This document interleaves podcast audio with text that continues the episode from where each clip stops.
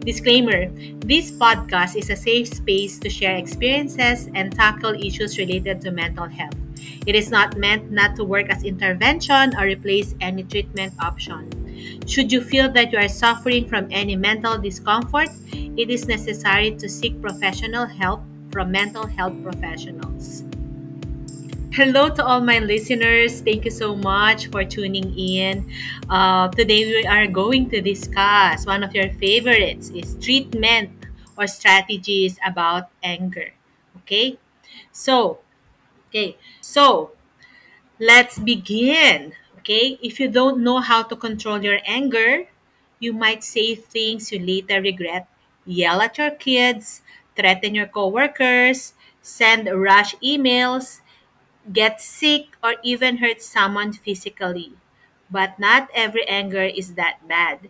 Instead, you might waste time thinking about things that make you sad, get angry in the traffic, or talk about work. Okay? So, dito iba't iba talaga tayong ways na mag-express ng anger. Yung iba talagang very obvious na talagang uh, pinapakita nila. Nagwawala sila, sumisigaw sila. Yung iba naman is parang ayaw nilang nagagalit, hindi sila nag nag uh, nagwawala. Ang ano naman nila, it's more on dinidibdib lang nila. So, sa loob lang nila. So, the more na nasa loob lang nila, the more na nagkukos sa kanila ng, ng problem kasi nagkakaroon ng, ng suppression. Next, iba naman yung parang uh, in-express nila yung anger nila, uh, parang ano naman, yung parang uh, ayaw nila pakitang galit sila, pero behind the scene naman sila uh, para ipakita yung anger. Pwedeng, uh, like sa, sa employee na parang, uh, ay, ini sila sa boss nila, pag may inutos si boss, kunyari sa, sa harap ni boss mabait, pero pag sa pag tumalikod ayaw na lang sundin yung sinasabi ni boss. So ganun yung mga different kinds of anger. Okay? Managing anger doesn't mean never getting angry. Instead, it means learning how to recognize your anger, deal with it, and let it out in healthy and helpful ways. Everyone can learn how to deal with anger. Even if you think you got your anger under control, you can always get better. Okay? So, eto rin, may notion din tayo na parang pag may anger issues, eh, or hindi, uh, hindi naman anger issues, pero more on pag nagagalit parang masama. Actually, anger is there to protect us. Ang purpose ng anger is to protect and preserve. Pag alam mo na papahama ka na, kailangan mo yung emotion na yon able to protect yourself and other people. And other people, okay? Okay, reason should one control their anger. Okay? Ano naman dahilan bakit kailangan natin i-control ang anger natin, okay? Anger can range from a little irritation to a lot of rage. Many people think of anger as a negative emotion, but it can also be good. When you're angry, you might stand up for someone or try to make a change in the world. But if you don't do anything about your anger, it can make you act aggressively like yelling at someone or breaking something. You may also pull away from the world and turn your anger inward when you're angry, which can hurt your health and well being. Anger becomes a problem when it feels too often or too strongly or when it's shown in unhealthy ways, which can have negative effects on the body, mind, and relationships. Because of this, anger management strategies can be helpful and help you find healthy ways to show how you feel. So, paano mo malalaman kapag, ay, may problema na talaga yung anger ko? Katulad nga sinabi ko kanina, is kung um, madalas ka nagagalit nagiging frequent na tapos yung duration, yung haba ng galit mo, mas matagal. Tapos, the way mo ine-express yung anger mo, hindi maayos. Yung sumisigaw ka, nagwawala ka, tapos tinatamaan din yung, yung relationship mo with people around you. Tapos, nagkakaroon na rin ng, problem sa health mo. Okay? So, ano ba yung pwede nating gawin? Management of anger. Unang-una is figure out what makes you angry. Alamin mo kung ano yung triggers mo. If you know what makes you angry, you can avoid those things or control how you, you react to them. Kapag, kasi naman yung, yung anger natin, hindi naman siya uh, all of a sudden dumarating or yung, yung mga situation, alam na na agad natin kung ano nagpapatrigger sa atin. So, kung alam mo kung ano nagpapatrigger sa'yo, either iwas ka na lang or harapin mo to in a in a assertive way. Kakausapin mo yung tao in an assertive way, not in an aggressive way. Okay? Number two, change the way you think. Okay? Anger management can help you find and change the bad ways of thinking that make you angry. Yes, under ng CBT, ng Cognitive Behavioral Therapy, tina-target namin, tina-target ko is more on thoughts. Bakit mo, bakit ka nagalit? Ano ba iniisip mo? It could be mali yung interpretation mo. Kaya rin, uh, like sa mga um, wives na may sinabi lang yung asawa mo, ang inisip mo na na parang, bakit niya sinabi sa akin yon uh, siguro hindi niya na ako mahal. Yung mga assumption mo at saka yung galing sa thought mo, nag-cause sa'yo na ah, dahil doon nagalit ka na sa kanya. Pero kung titingnan mo sa yung another perspective na instead na isipin mo na hindi ka na mahal na asawa mo kaya ka pinagsasabihan, kung isipin mo na my husband has a good intention towards me, wala siyang masamang kanin sa akin, hindi ka magagalit. Nagsimula yung anger based on your thought. Kaya napaka-importante, you change the way you think. Okay? So first is you know your triggers. Second is change the way you think. The third is learn how to deal with things that make you angry. Okay? Therapy can help you control your emotions and actions and teach you how to deal with things the way that make you angry. Okay? So, kailangan um, kung ikaw ay magagalitin talaga, tinuturuan talaga ng sa therapy kung paano mo i-express yung anger mo. May mga tao kasing uh, sila yung taong confrontational. Gusto nila agad pag may issue, isolve na kaagad sa therapy, tinuturuan na kailangan, kung ikaw ang tipong confrontational, kailangan sabihin mo siya, yung, you focus on kung ano yung nafe-feel mo, na hindi mo tina-target yung kausap mo na dahil sa kanya kaya ka nagalit. More on, you can say, no, uh, I'm feeling angry today kasi um, I feel, I, I, I felt disrespected dahil uh, ginawa mo ito sana next time ganito yung gagawin mo. So, nakafocus ka on your feelings, not because sinisisi mo yung tao. Yun ang assertiveness.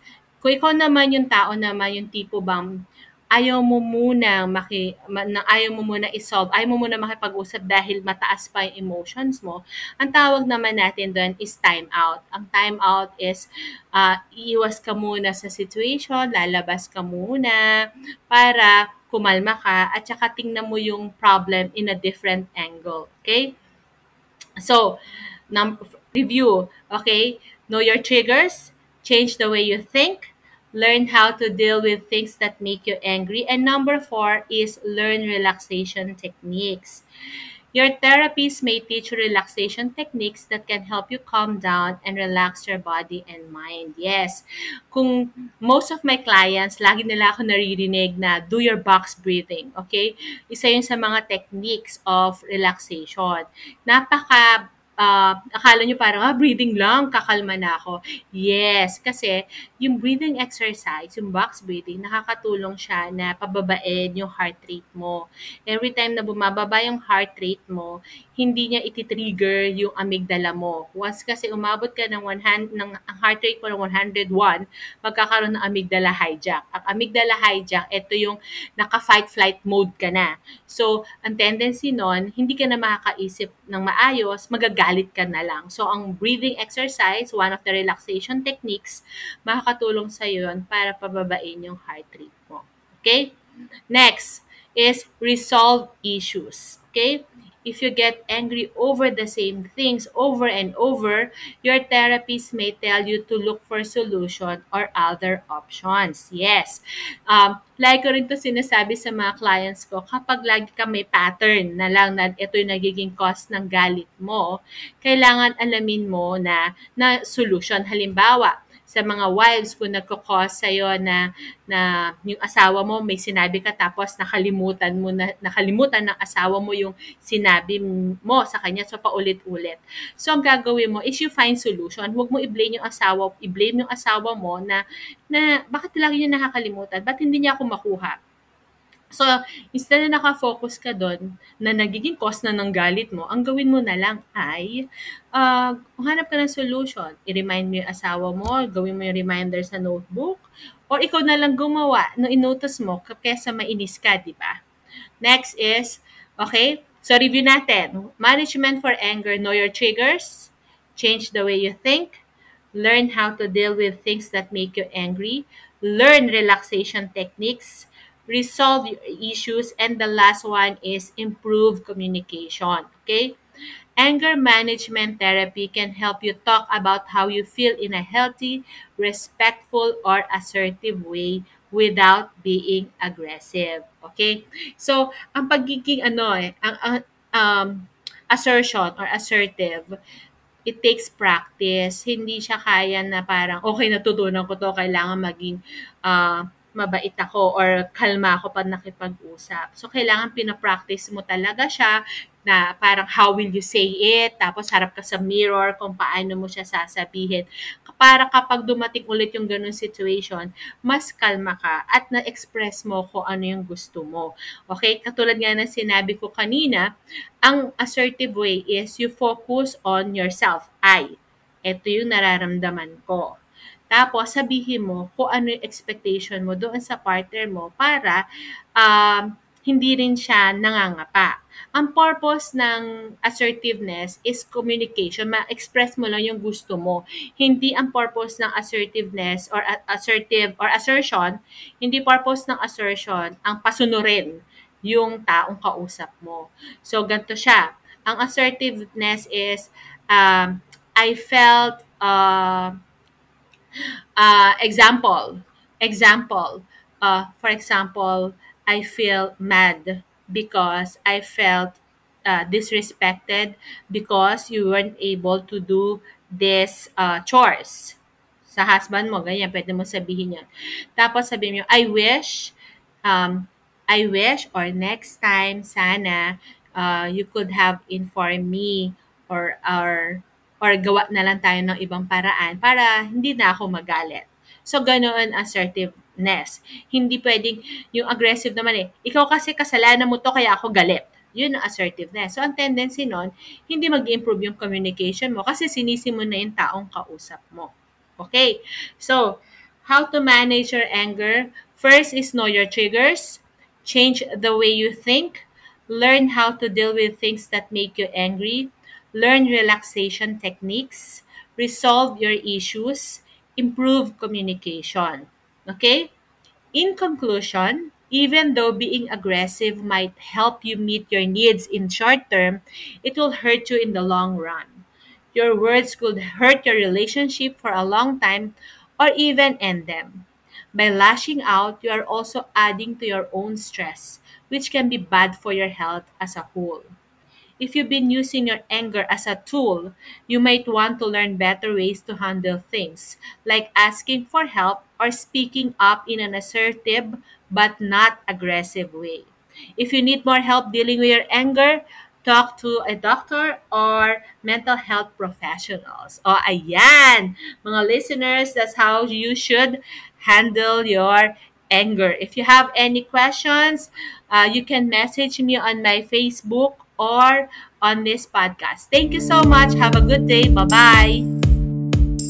This has been Coach I on the Mind and on Mental Health TBT podcast.